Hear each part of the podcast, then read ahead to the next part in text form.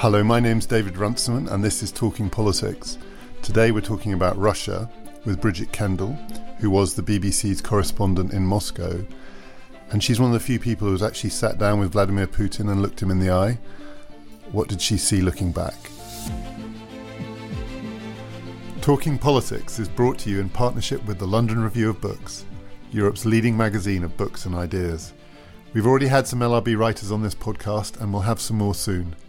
There's a reading list of pieces to accompany the podcast at lrb.co.uk forward slash talking, along with a special subscription offer for Talking Politics listeners. 12 issues of fearless, expansive, elegant writing for just £12. We went to talk to Bridget Kendall at the end of last week, so this was just after Theresa May had announced that she was expelling the 23 Russian diplomats before we got Putin's response. And a little later, I'm going to catch up with Helen so that we can bring the story a bit more up to date and talk a little bit about Corbyn's response as well. I went with Aaron Rapport to talk to Bridget Kendall in her office, which is in the Master's Lodge in Peterhouse, the oldest college in Cambridge. It's a beautiful office. It's kind of on the street, so you might hear some traffic noise to start with, though that does fade away. And then about halfway through, a sinister group of seagulls arrived. Helen tells me that that was a sign that the weather was about to get worse, and that's how it works in Brockwell Park. Can't remember if it happened in Cambridge or not. If you can stick it out past the traffic, past the seagulls, you'll hear a really interesting conversation. I began by asking Bridget Kendall whether what's going on at the moment, particularly the tit for tat expulsions, reminded her at all of what used to happen when she was covering Moscow back in the Cold War.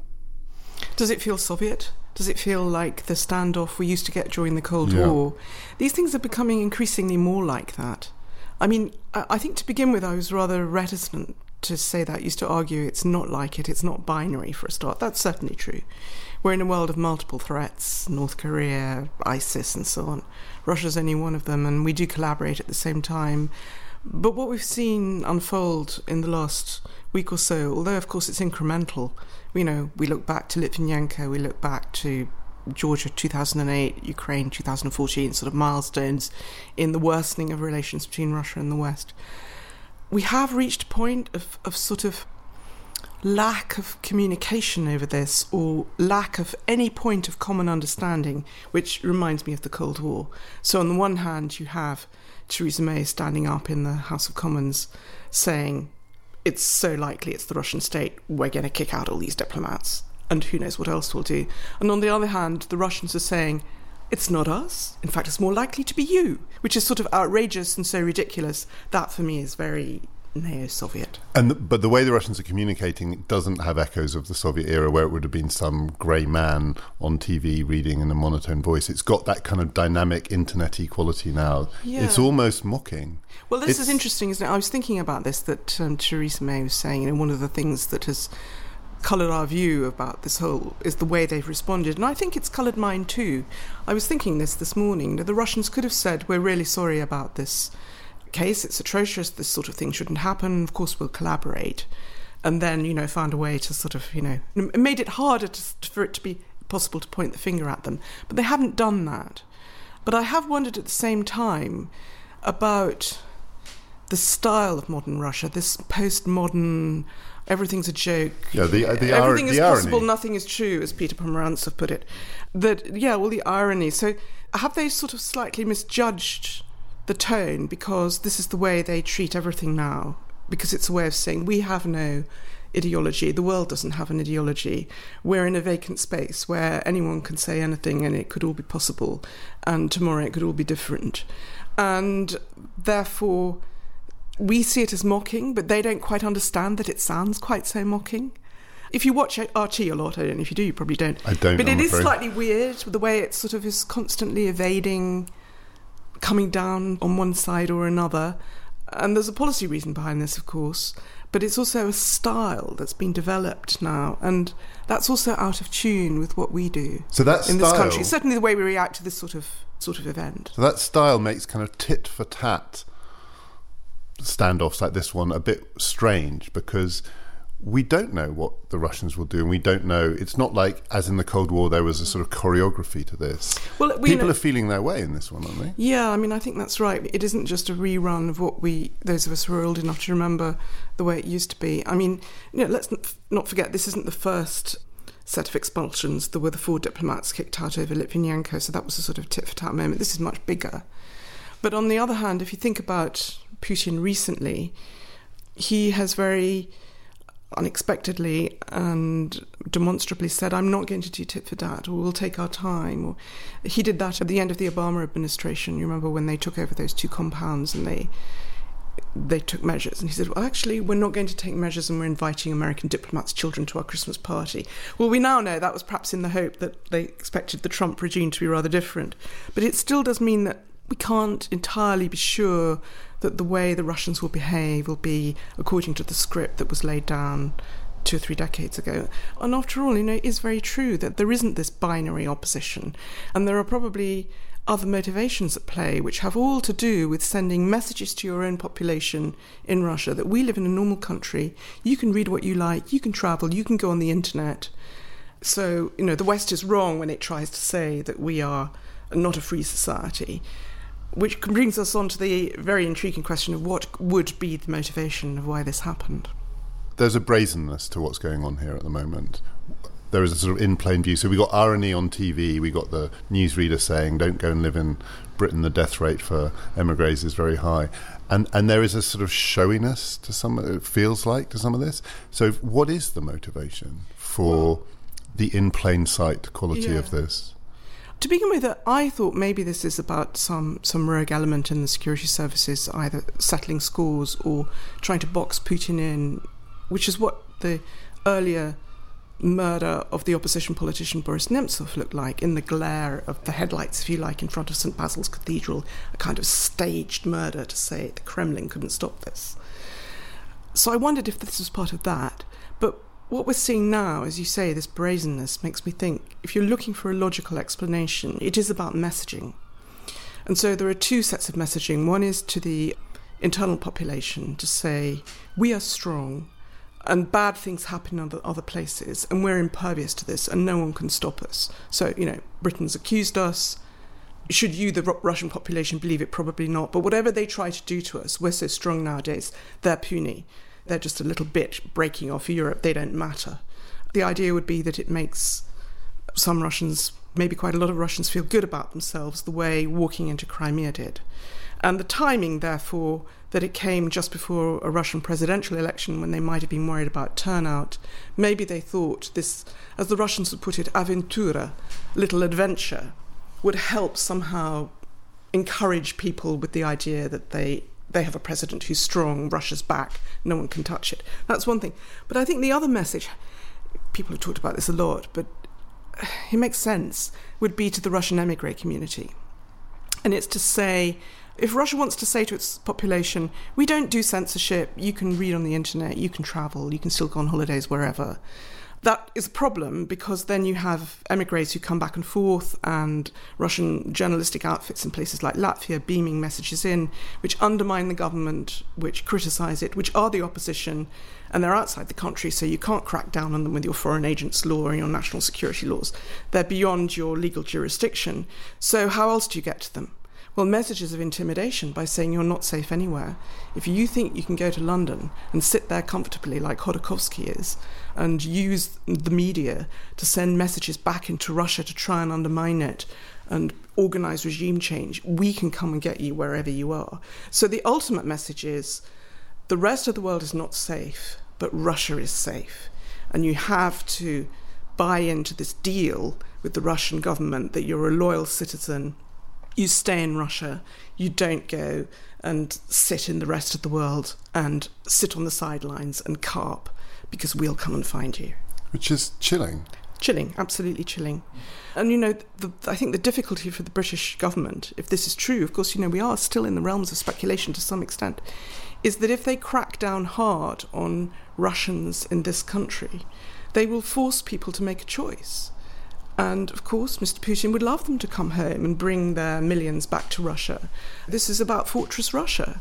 And unless Britain's very careful, they will find that people, you know, a lot of Russians, I'm quite convinced, who even some who are quite close to the Kremlin, are not privately Putin fans at all. They'd love to see all this end and Russia become a normal country again and join the Western world and so they wouldn't have to play these difficult games of living in London but somehow trying to keep in with the Kremlin. If they feel that they're being forced into a corner, they may decide, for the sake of their families, that they have to make the choice Putin wants them to make. So I think that makes it quite difficult for the British to crack down too hard and too widely on the Russian community. And they shouldn't really, because a lot of these people are in a really difficult position. They shouldn't be penalised unduly just because of something that it looks as though their government has done. Because one other thing that presumably is going on here, there's that wider strategic question about what does Putin want and what does he think is in Russia's interest.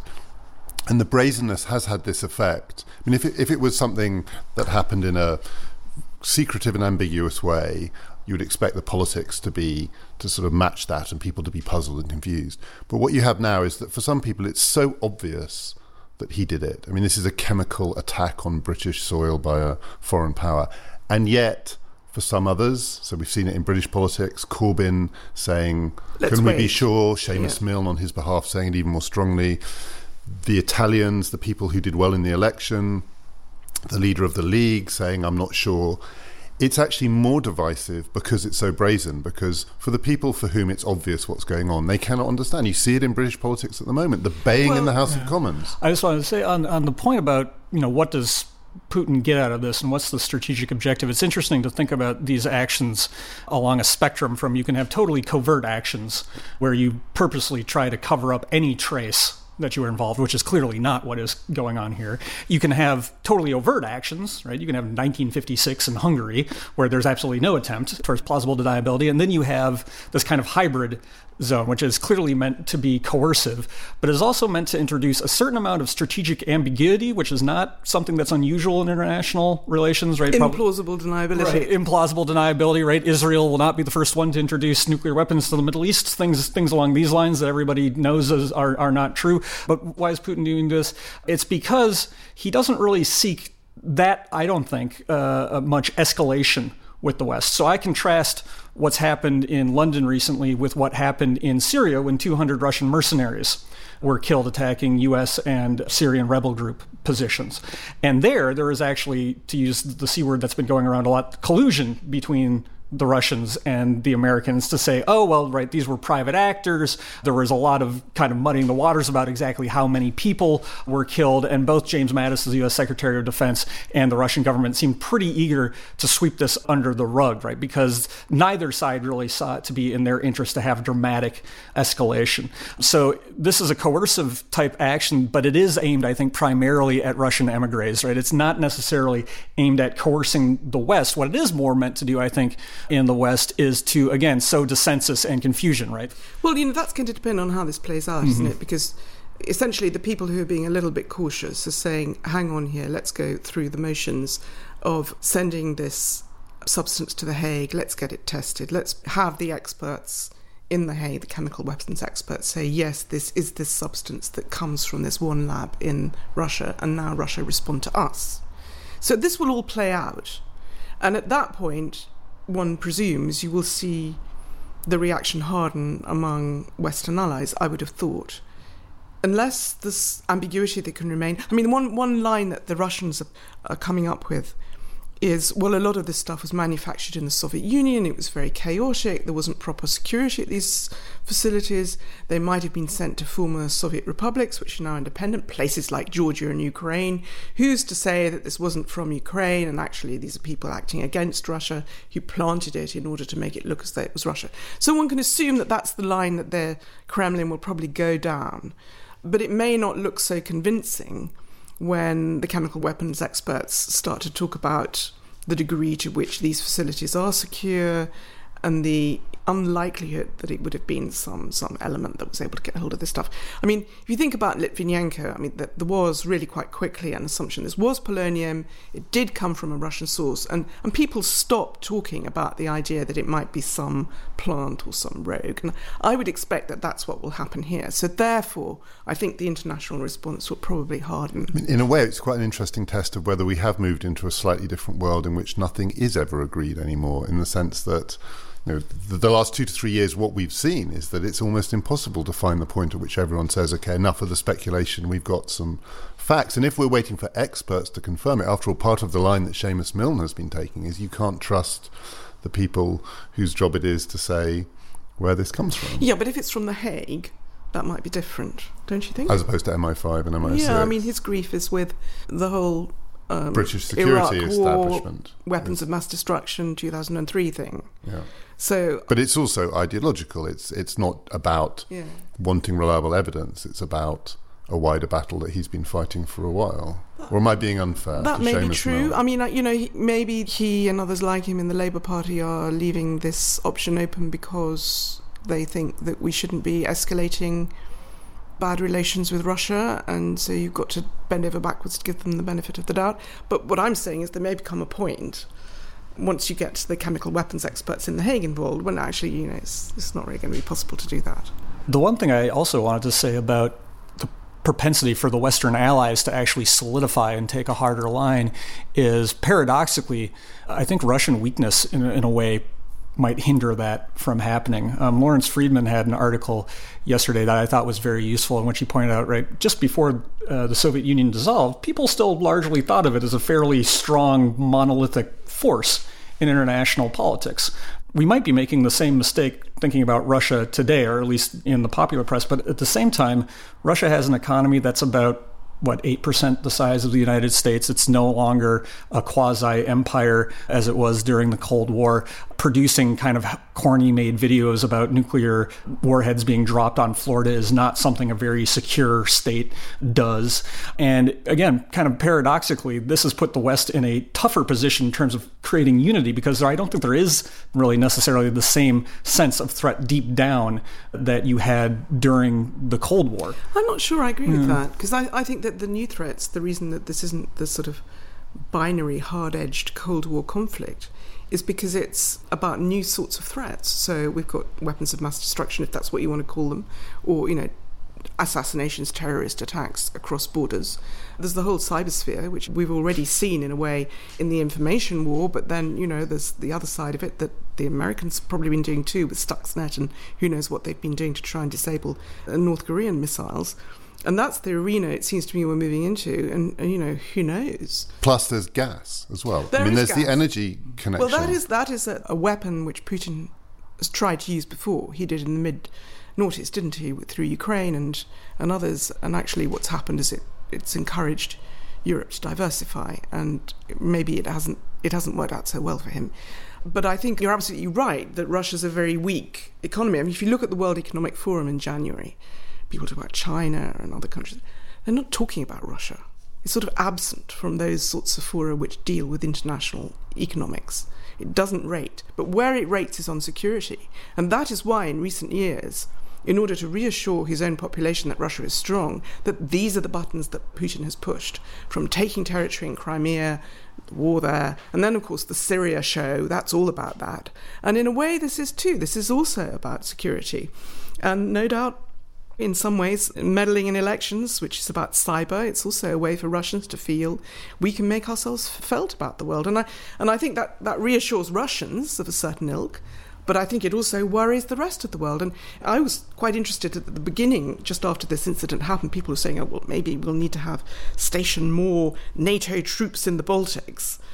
And that's not what's happened, actually. They're talking about chemical weapons facilities and things that they say they can't tell us, which is probably cyber. And absolutely rightly. This is not about tanks in the Baltics. It's not about moving across borders with physical weapons. It's about this global world we have, digital world, borderless world, where things move in another way. And I don't think that the West will think that Russia's not a threat in that sphere. I think that if there is clear evidence of this, they'll think, where does it go next? I mean, it's very interesting, isn't it? This has not happened on the American mainland. No, Yet. it hasn't. It hasn't happened on American mainland. Well, except for, of course, the, the 2016 election Except for the elections. But in terms Yeah. of assassinations, Hmm. there are a lot of Russians in the United States. They're not being taken out, as far as I know. You don't hear about it anyway. Except for, of course, this um, Lesin, the former press secretary in Washington, that mysterious case where he was found in his hotel room. I was trying to And- think of an and- example. And was it? And you know, this sort of discussion about was this natural causes? Did he fall over, or was he actually bludgeoned to death just before he was due to testify to the FBI? Well, you know, maybe people will want to reopen that one. So you know, maybe there is a little bit. But if the, if you're sitting in the United States, Trump or no Trump, thinking is this about us too? Well, there's the elections, but you have to say, people walking into small cathedral towns in Britain doing this sort of stuff, where does it end? So you have met Mr. Putin. Yep. You've sat down and looked him in the eye a couple of times. Is that yeah, right? yeah, yeah. Saw his soul. No, that was something else. He's uh, it's, it's the line that he uh, he said recently, which made me feel a bit strange, was when he said, um, "There's no point to a world without Russia in it, so we're not frightened of nuclear war because there is no value to a Russialess world, so we might as well all go down together." When he says stuff like that, is he? I, I don't think Does he- he's. I don't think he's a madman. No, and that's not mad, but it's quite close to being Yeah, I mean, he, hard to deal with. he very early on said we need to uh, revamp our nuclear. I mean, oh, let's face it, in the 90s, Russian defense was in a terrible state. I mean, it was prior to that. Remember Mathias Rust, this young German boy who flew into Red Square because it was border day and all the border guards were drunk and he just because he flew straight through them. So, you know, this isn't just the collapse of the Soviet Union, it's pre collapse of the Soviet Union. But Putin came in and saw the country needing defense. And he very early on said, given the size of our country and what we need to do, we need to focus on nuclear. So I think that that that was a strategic decision which was, was quite rational and taken from a position of perceived vulnerability. And now, of course, with his videos and so on, it's a, it's, it's a way to make Russians feel good about their country, even though quite a lot of their tests don't work and quite often crash. You have this lovely video that they can look to and feel we're back again. We're, because they go on all the time Russian officials about the fact that we really are the other superpower because if you count nuclear weapons, that's where we count. So, you know, maybe people don't talk about them at Davos, but when you come to nuclear arms control, Russia's the big beast next to the United States. So that, to me, it makes sense that he'd carry on talking about nuclear because that's the one arena, you know, security in general, but particularly nuclear, where no one can match the Russians. So I think that's what that's about. What do you think? So he's got six years as president, or and maybe more. Anyway, he's got another term. What does success look like for Vladimir Putin over that period? And how much of it is about Well, relative standing to Europe and the West? Yeah, let's come back to the Russian vulnerabilities that you talked about, Aaron, because if you go beyond the major cities to smaller cities and rural areas, it's very poor, and roads are not kept up, and people are living hand to mouth. And the poverty levels have gone up a bit. I mean, they're still much lower than they were in the early 2000s when Putin came in. He, he did, on the back of high oil prices, really improve people's lives. But you know, a lot of analysts say, and I think they're right, that the recent adventures we've seen in recent years are against the background of an uncertain Russian economy. It's doing a bit better now. Um, oil prices gone up a bit. They've weathered the storm of 2014 when the ruble lost so much value. But there's an underlying question about whether the support for him, how long standing or how resilient is it? And if you think about the final decade of the Soviet Union, we probably thought in the early 80s that the Soviet Union, the Communist Party, had it sorted. It had created a system that self perpetuated, it controlled the country, it was probably going to be there for the rest of my lifetime and my children's lifetime. And it all collapsed in six years because something came in, it was Gorbachev who lifted the lid, and people began to be given a license to think things they'd never felt allowed to think before. So I think that must worry Mr. Putin. And the difficulty for him is he has no succession plan. He's resisted that. If you like, the only succession plan he has is Dmitry Medvedev. This castling, as they call it, you know, when the king and the rook swap places and then swap again. And they've done that once before. They've done it before. Could they do it again? There used to be um, there was a Russian joke in 2008 when Medvedev came in as president and Putin made himself prime minister. Two old men are sitting on a bench. It's 2024. They're drinking beer. One says to the other, Vladimir Vladimirovich, I can't remember which of us is president and which is prime minister. And the other one says, Dima, it doesn't matter. I'm in charge. Get me another beer. And in 2008, we used to laugh at that because it's a sort of ridiculous story. Actually, it's not funny anymore. No, we're now nearer 2024 than we but, are but, to. But nonetheless, he can't live forever. And I thought it was very interesting when he announced his candidacy. There was quite a lot of discussion emerging in, in Russian newspapers and on, on websites starting to talk about what would life after Putin be like. And when you when you start having that, the people around him begin to position themselves and think, well, is this sustainable? How do where do I need to go? I mean, there are one or two oligarchs, people close to him who've left the ship. Are there others positioning themselves for who might take over? What do you need to do? And then Putin doesn't look quite so strong. And the next six years are the six years in which people will be constantly saying, well, are these his last six years? So I think his main preoccupation will be how not to be a lame duck. And he can't do the Xi Jinping option, which is well, he could solve that problem by getting it up front accepted he's there well, forever. He could, of course, but the last time he didn't want to do that because he thought it would be seen as a pretext and undermine him. But his good friend in China has just done it. But his and good um, friend doesn't have to occasionally pretend to have an election. No, but you know, you could have a narrative, couldn't you, that says the world is an increasingly dangerous place. Russia is being treated as a scapegoat. We need to protect ourselves. I mean, this has been going on slowly. These things are incremental, aren't they? You could see that narrative played out. They're, they're enemies of the state everywhere. They're trying to undermine us. We're surrounded by hostile forces. Well, maybe not totally surrounded if China's meant to be an ally, and Turkey too, for that matter. But I would have thought that you could you could see that as a trajectory that's quite possible, and then and then you'd have a constitutional change that goes through Parliament, and he could be there. But the problem is, it's still a, a weakened state, isn't it? Because in the end, he will go, and then what? You know, he can't be immortal and, and, he doesn't have the organisation that underpins Xi's rule in China. I mean, it is it is built on irony and chaos and personal power politics. It and is not the Communist Party and the massive and the deal bureaucratic structure. that I am the man that people will vote for. They won't vote for you, Sechin, or you, Lavrov. I'm the man they'll vote for, and therefore, I rule the pack. But if at any point there's a chink in the armour, if there are opinion polls or low turnouts in elections, or anything which suggests the emperor might actually not have any clothes. Not then, just when he takes them off himself. then the people around him might say the time has come to think about an alternative. That's his problem. And of course, it's interesting because it's actually a sort of way in which Russia is democratic, in which the view of the population matters, which is why what goes on television, control of NGOs, particularly opinion pollsters, really matters to them, and why this sort of messaging, these stories, these narratives are so important in order to keep people thinking the right way. It's that time of the year. Your vacation is coming up. You can already hear the beach waves, feel the warm breeze, relax, and think about work. You really, really want it all to work out while you're away.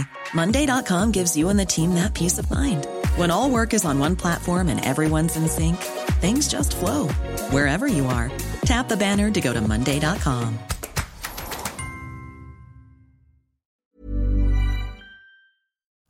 So stuff's been happening in Washington too, and we're going to come on to that as well because a lot's moving at the same time. But the, the other question I want to ask about the unity of the West and the possibility that this is opening up some big cracks is the point I mentioned earlier that, that the, for want of a better word, the populist parties in Europe, one of their distinguishing and slightly puzzling characteristics is their tolerance for Putin. It was a feature of Le Pen, it was a feature of Mélenchon. I mean, that's the thing, it cuts across left and right. Five Star in Italy and the League both seem to say that, that they're not convinced that Russia is the enemy here. Uh, but I wanted to check this with Aaron. As far as I understand, that's not true in the United States, right? So the Bernie Sanders wing of the Democratic Party. So again, with Corbyn here, but there is uh, an outlier in Europe, which is Poland, but let's leave that mm. aside. Mm. Well, so Polish populism is its own kind of um, beast, but France, Italy, to a certain extent, Britain, I don't know about AFD in Germany. Are they? None of us I'm know. not sure. But sort of, you know, say the Democrats nominated a left populist for president. Would we expect that part of that narrative would also be this? Ah, Putin's not such a bad guy. I would be surprised by I that would also in be the surprised. but I wanted to check. And I haven't seen that coming out of really any significant portion of the Democratic Party. And on the right, amongst the Republicans, Trump seems increasingly isolated. Like, like most things about Russia when it comes to having to criticize them, right? He was kind of dragged kicking and screaming in that direction. Um, he's not known for somebody who controls his impulses very well. So if he had been really initially upset by this or felt free to talk about it, he would have he would have done so on Twitter. But no, the Republican Party seems to be pretty well lining up with the UK. Nikki Haley gave a speech at the United Nations the other day, which basically asserted that the United States has very few doubts, if anything, uh, that Russia was behind the uh, Skripal attack.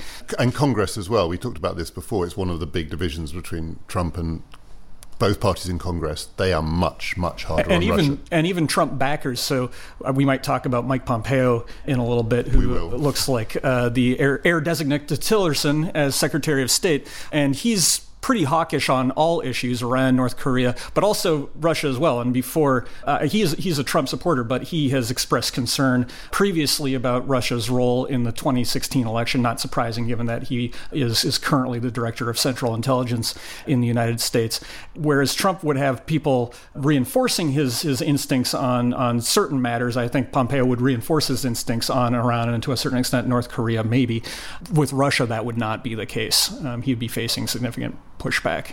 So, do you think the US Russia relationship is going to start to get more binary again? I mean, Trump was obviously the confusing element here in all sorts of different ways, but with Pompeo, with the hardening of opinion in the Republican Party, apart from anything else, is there a danger of real escalation around what's happening in Britain, do you think? That the US gets drawn in? in well, they already pretty- have the Magnitsky list, right? You know, Congress passed hmm. that. Yeah. You know, in a way, they're ahead of Britain on this one. It's interesting, isn't it, that if the Republicans in Congress are pushing through an idea, they've done their investigation into potential Trump campaign collusion over meddling in the election and concluded there isn't any. In a way, it frees them to be a bit more hard line on Russia. I wonder if there's a, you know, the Trump White House is its own place. That's one way of putting it. So there's the rest of the establishment. There's what Nikki Haley says. There's what might happen at state, or you know, the defence establishment. But if you take the list that the Russians were really worried about that came out in January of Russians who might be targeted, it was the Forbes rich list because the White House wanted it that way. Um, it included lots of Russian oligarchs you look at and you think, "Mm, they're not very close to Putin. Why are they on that? It's because they're on the Forbes rich list. So something happened in the White House that diluted that possible way of putting pressure on Russia. So what conclusions is Moscow drawing? I think they think they must think of the White House as its own thing, Trump as someone separate, and then there's this is a very old Russian narrative. There's the deep state, there's the military industrial complex, which has always seen Russia as the enemy, which has always required Russia to be the scapegoat and the enemy in order to justify their own expenditure. They'll definitely be saying that about the MOD here in Britain. You know, follow the money. Who benefits from this poisoning of a Russian double agent? The British Ministry of Defence. Who might have their fingers in it? I've already written the script for them. Hmm. But so I kind of think that you can't tell what might happen with Trump. But if you think about the rest of the American establishment, I think we can, we've already see the trajectory, which is towards a hardening of relations with oh, Russia. And one of the ironies here, again, relative to when you were correspondent in Moscow and BBC's diplomatic editor, and you looking at a world that's sort of gone in some respects, is the deep mystery is the White House. In a way, when I was a kid, the Kremlin was the mysterious place, mm. and, and the job of people was to try and work out what on earth was going on inside that. And we've just been talking about Putin, and we can make sense of a lot of it. Mm. Whereas the White House, I don't know what the equivalent of Kremlinologist would be, but anyone who can make sense of what's going on in there, A has got- a Trumptographer has got a big. Mm. The Trumptographers. It's a strange world where the White House is harder to fathom than the Kremlin. Yeah, and I was thinking back to your analysis of populist parties being across the board pro Putin, and maybe or soft on Putin anyway. Yeah, soft on Putin, and maybe the other way of looking at it is it's not so much that they're soft on Putin, but that they're disenchanted with their own elites and their own centres of power, and you know, Trump's partly a reason for that, but the White House is also part of that. So the reason that it's across the board that these parties are not following the lead of their elites is because they are anti-elitist. It's a way to mm-hmm. say we're against the elites. We don't trust you. I mean, I hear that anecdotally, and people say, you know, this is all stereotyping Russia, you know, by people who've always done it. And who, Which is music to the ears of Moscow, of course, because that's exactly the message they want people to. And at least one way I should qualify my previous statement, because we're bringing this up about there kind of being solidity within the Republican Party that seems to be going contra Trump on Russia, is that might be true of elected officials and appointed officials like Nikki Haley, but amongst the Republican base, people who are voting Republican, I'm not up on the latest public opinion polls, but that very well might not be true, right? A lot of Republicans might, because of negative partisanship, basically fearing the opposing party more than you have your own positive political platform, might see the Democrats as a bigger threat than Russians. And we'd seen prior polls that showed a dramatic flip in terms of Republican voters' attitudes towards Russia as Trump became kind of the clear front runner in the Republican campaign. I mean, we're a long way from 2012 when Mitt Romney said Russia is uh, the United States' biggest geopolitical foe on the globe. So Russians might take some solace in that, saying, well, even if Trump doesn't seem to have support of Republican Party elites in Washington, D.C., people don't take their cues from Mike Pompeo or Nikki Haley, right? They take them from the president. And insofar as the Steve Bannon worldview did resonate with Republican voters, the, connection was that the central fight is against Islamism and terrorism, and in that, Putin's on our side. Well, that's what you know. Some people would say, you know, let's not forget the big picture. You know, who, who's the real enemy here? And this has been a a strain that's been there in Russian foreign policy or or Russian messages to the outside world for a long time. You know that the West is elitist and post-colonial, and we stand up for the poor guys, the people who are not who don't have their voices heard, and you know these crazy people who've taken political correctness to the nth degree. We stand up for an old-fashioned conservatism and family values, and these things resonate. So into into this mix, at some point, the Donald and the Kim are presumably are going to meet somewhere, and that has the potential to move a lot of things on again. Aaron, in the, the, recent goings on in Washington, Tillerson's gone, and when Tillerson was fired, I thought, oh wow, he like Trump must be on his third or fourth Secretary of State. But actually, no, Tillerson was the one, right? So Tillerson lasted quite a long. In Trump, and Tillerson was kind of like maybe 0.25 secretaries of state. He was uh, already. People are saying he will maybe go down in history as the worst Secretary of State the United States has ever had. Okay, but he was a survivor in Trump terms in in the longevity of his administration. No Reince Priebus, he. But yeah. or Scaramucci. Yeah.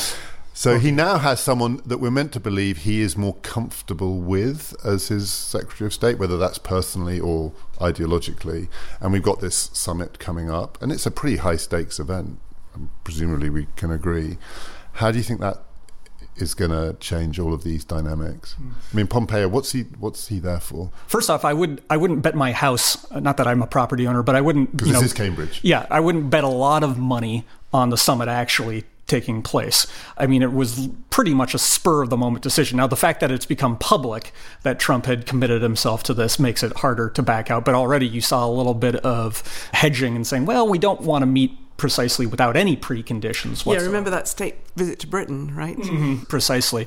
So, you know, the interesting thing right now for the United States is we don't currently have a Secretary of State, and we also don't have an ambassador to Seoul. Victor Cha was in line to be nominated, but then he said that doing a bloody nose military strike against North Korea would be stupid, to paraphrase uh, more or less what he said, and that put the end to his candidacy for an ambassadorship the difference that Pompeo makes is is hard to say now because if you'd asked me a couple of weeks ago, I said, well, Pompeo is a much bigger hawk on North Korea than Tillerson is, right? Perhaps even a bigger hawk than than McMaster is, right? McMaster, who's the national security advisor, has this not entirely crazy fear, right, that North Korea has never given up on the idea of militarily unifying the Korean Peninsula and sees nuclear weapons as a key way to do that to deter U- U.S. conventional forces. And I think Pompeo might even be more hawkish on, on North Korea than that. But that was, of course, before Trump said, "Yeah, I'll, I'll meet with Kim and we'll you know make a deal, probably the best deal you know that's ever been made by any two people ever."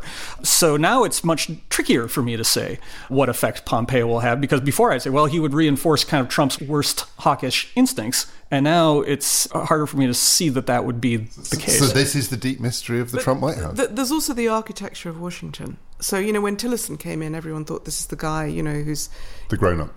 well, not only that, they thought this is the guy who's bound to be very pro-Russian because of his business interests and you know other reasons why he would be appropriate for Trump. And in fact, what happened is, you know, Foggy Bottom is quite a long way from the White House. It's got a whole. I mean, I know he's got rid of a lot of people, but it has a whole structure and an ethos and a purpose to itself and a worldwide network, which whoever's Secretary of State, they kind of have to be part of. And so maybe Pompeo will, you know, he will be the spokesman for the State Department to some extent.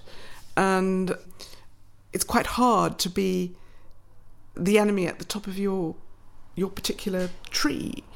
Well, So one or two of the other Trump nominees have managed to achieve have, that. no, the no, guy at just- Pruitt at the mm. E EPA. and Tillerson was to a certain Yeah. extent at state because he was just so isolated he was from isolated, civil but, service. but, But what- diplomacy you know, is different in a but but sense. I The mean, this- network is We have this always have this classic thing, don't we? That when someone becomes the Secretary of State, it's quite hard to keep that close link to the White House. I mean, Condi Rice, for example, she was very different as Secretary of State from what she had been in in the Security Council, and it's it's almost the geography of Washington means that you are a bit detached, and then you're listening to different people who are probably making very logical points and bringing you certain information, which means when you go into an inf- a meeting in the White House, you might have a different way of looking at things. I mean, you're right. There are people who don't behave like that. I'm thinking of John Bolton under George W. Bush, who I would have said was not particularly a spokesman for the State Department, the traditional State Department. But I do wonder with Pompeo if, if we might see the same thing we saw with Tillerson, which is by virtue of his office, he's not quite the comfortable man that Donald Trump says he's found him to be around. And then Trump will fire him. And then Trump will fire him. Last question. If Trump meets Kim, will you feel a, a pull of your old job and, and wish you were there covering it? Isn't that going to be the greatest summit ever Well, for a journalist? yeah, I mean, though, you know, you know, Aaron's already persuaded me it's not going to happen, Yeah, but were it to yeah. happen. the the the sad story of modern journalism and, and technology these days is you, you could find yourself in some you know media tent 50 miles away watching it on TV and not be there. I mean, you sometimes do get to like I remember that final press conference between George W. Bush and Putin when he said those immortal words. I looked into his eyes and saw his soul. So yeah, I was there in Slovenia. So there, you know, and, and it would be worth being there just for that final press conference of Donald Trump and the North Korean president, uh, leader. But you know, of course, you always want to be there at the moment. At the moment, the world ends.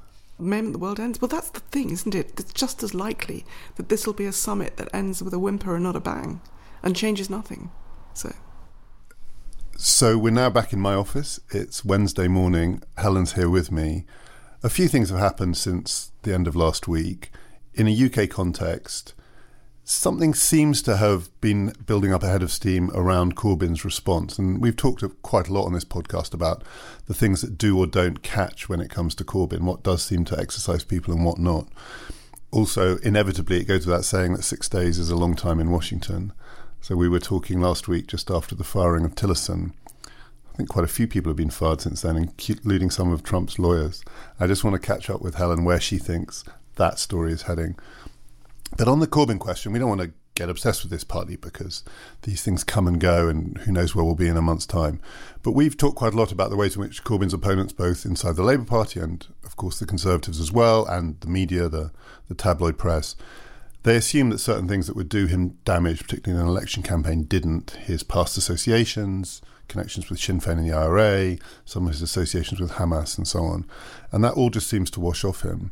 And yet, this is the first one that seems to have the potential to change some people's views about him or to reinforce some people's views about him. Do you have a feeling of why that is? I think that there's two things going on. The first of them is within his own party, within the Parliamentary Labour Party. I, I mean by that, what he said in the House of Commons does seem to have upset quite a number of people who were willing to keep their mouth shut about their doubts about Corbyn's leadership. So that sense in which he had basically silenced the parliamentary party, I think that has ended. How long it will last, as you've just said, is a, is an entirely different matter. And it is still fairly familiar people, John Woodcock and others. It's not like the shadow cabinet have broken ranks, or there's a bit of muttering behind the scenes? I think there was some muttering in public from the, the shadow cabinet, but I think that what there has been is a, a media storm around it and a narrative being generated again that there are plenty of people in the Parliamentary Labour Party who don't actually want Jeremy Corbyn to be Prime Minister. They might swallow it, but an opportunity comes to criticise and that they think they're on safe ground to criticise and, and, and they will take it. So, why is this safe ground for them? I think this one's um, a bit harder. I think there's possibly two different things going on. The first of them is simply that this is present tense. So you can talk about Corbyn's support in the past for the IRA, and the things that he said about Hamas, but this is actually happening now and it involves a chemical weapons attack in a provincial British city, and that has a, a different air to it than either things that happened admittedly in British provincial cities in the past where the IRA are concerned, or what's going on in the Middle East.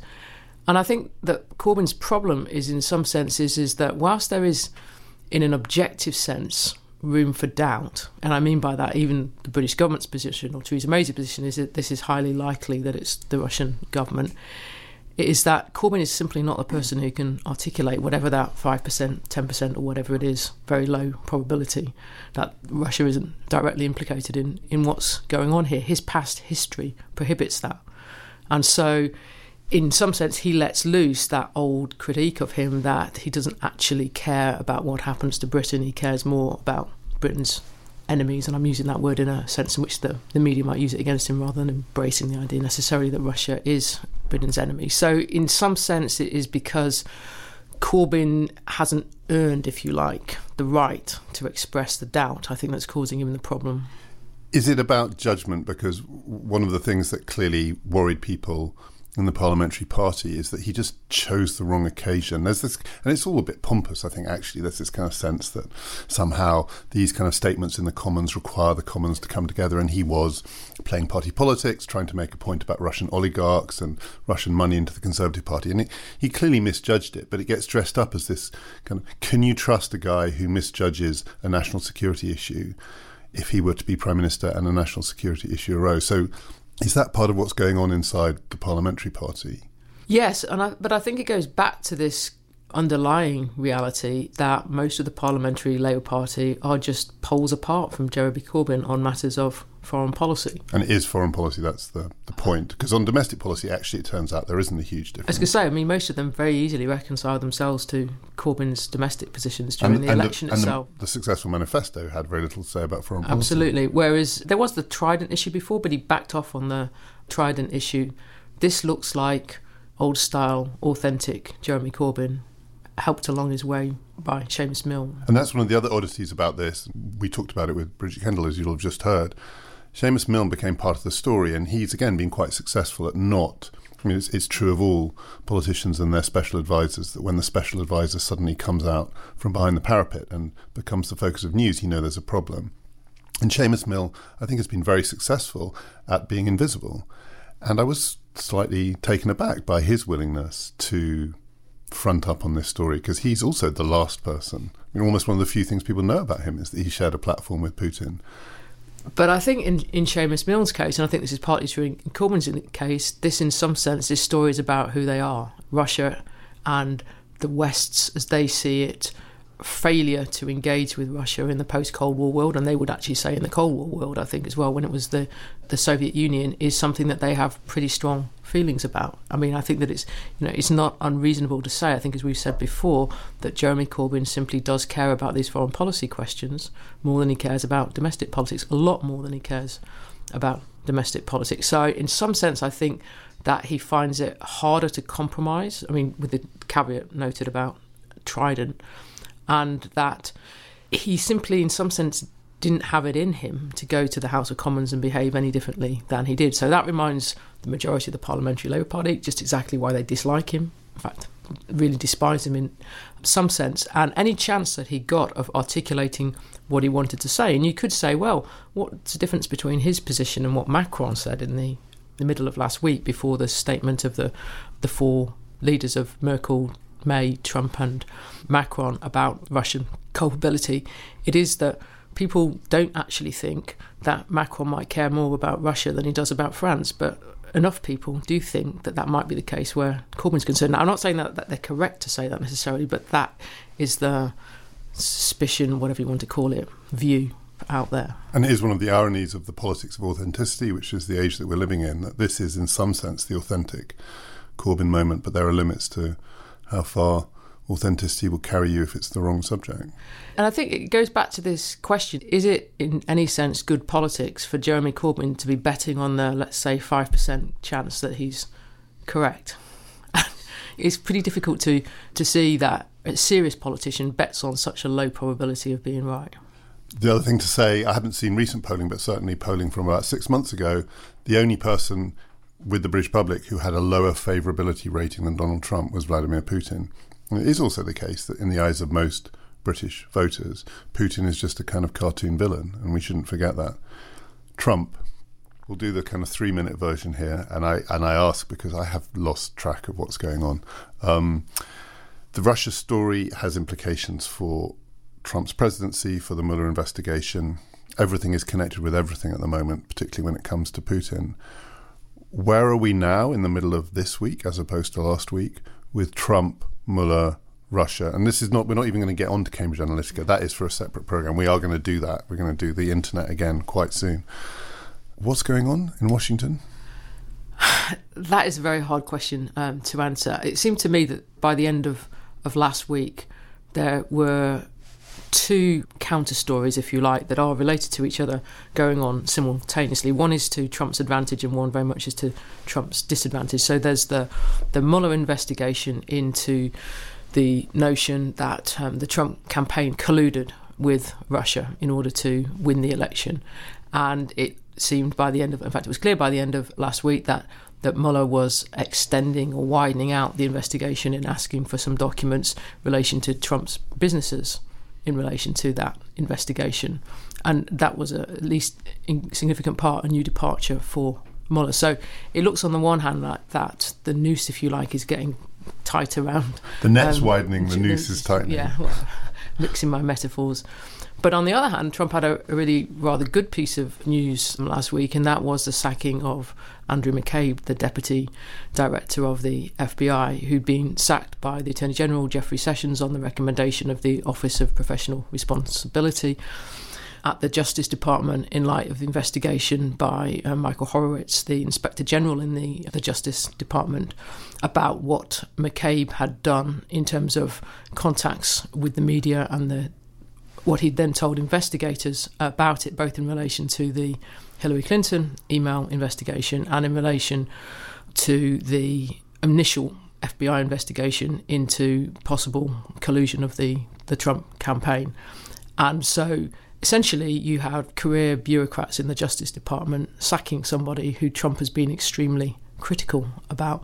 I thought what was striking about that was when Trump took to the tweeting about it, though, he kind of somehow managed to disguise his victory by turning it instantly into an attack on Mueller, as if he felt now emboldened to go after Mueller. Rather, and, and so, actually, what had happened, which was, is that he had not sacked McCabe, got lost in the fact that Trump immediately felt the need to go on to attack, as if to say, "I've won this. Now I can crush Mueller." At the same time, so then he opened himself up to a whole lot of criticism about trying to obstruct justice in regard to the the Mueller investigation. Now that may be another instance of his terrible impulse control. But at the same time, it, these two particular stories in Washington change quite quickly, so I'm nervous about committing myself to any overinterpretation of that. But if there is a basic tension here between the story that Trump wants people to focus on, which is possible links between the American deep state or just the FBI and the CIA and others, and a desire for Hillary Clinton to have won the election and possible connections between him, his family, his businesses, his campaign, and the Russians.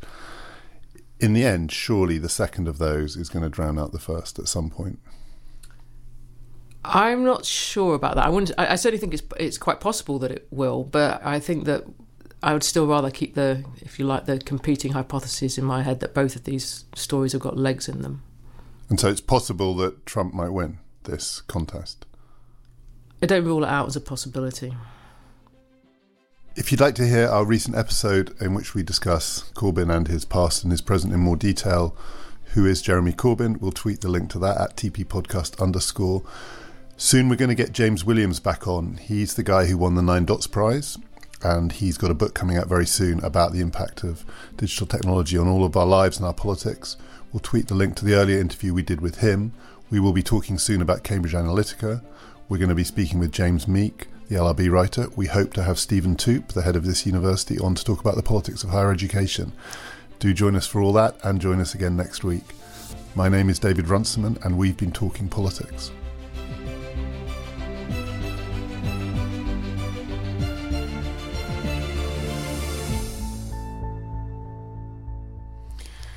Finally, how long have we done? Done 36 minutes. Okay, so we'll just do a little. Can we briefly do um, North Korea and how that might kind of. Let's briefly do North Korea. Is that all right? And Pompeo, because we haven't really. But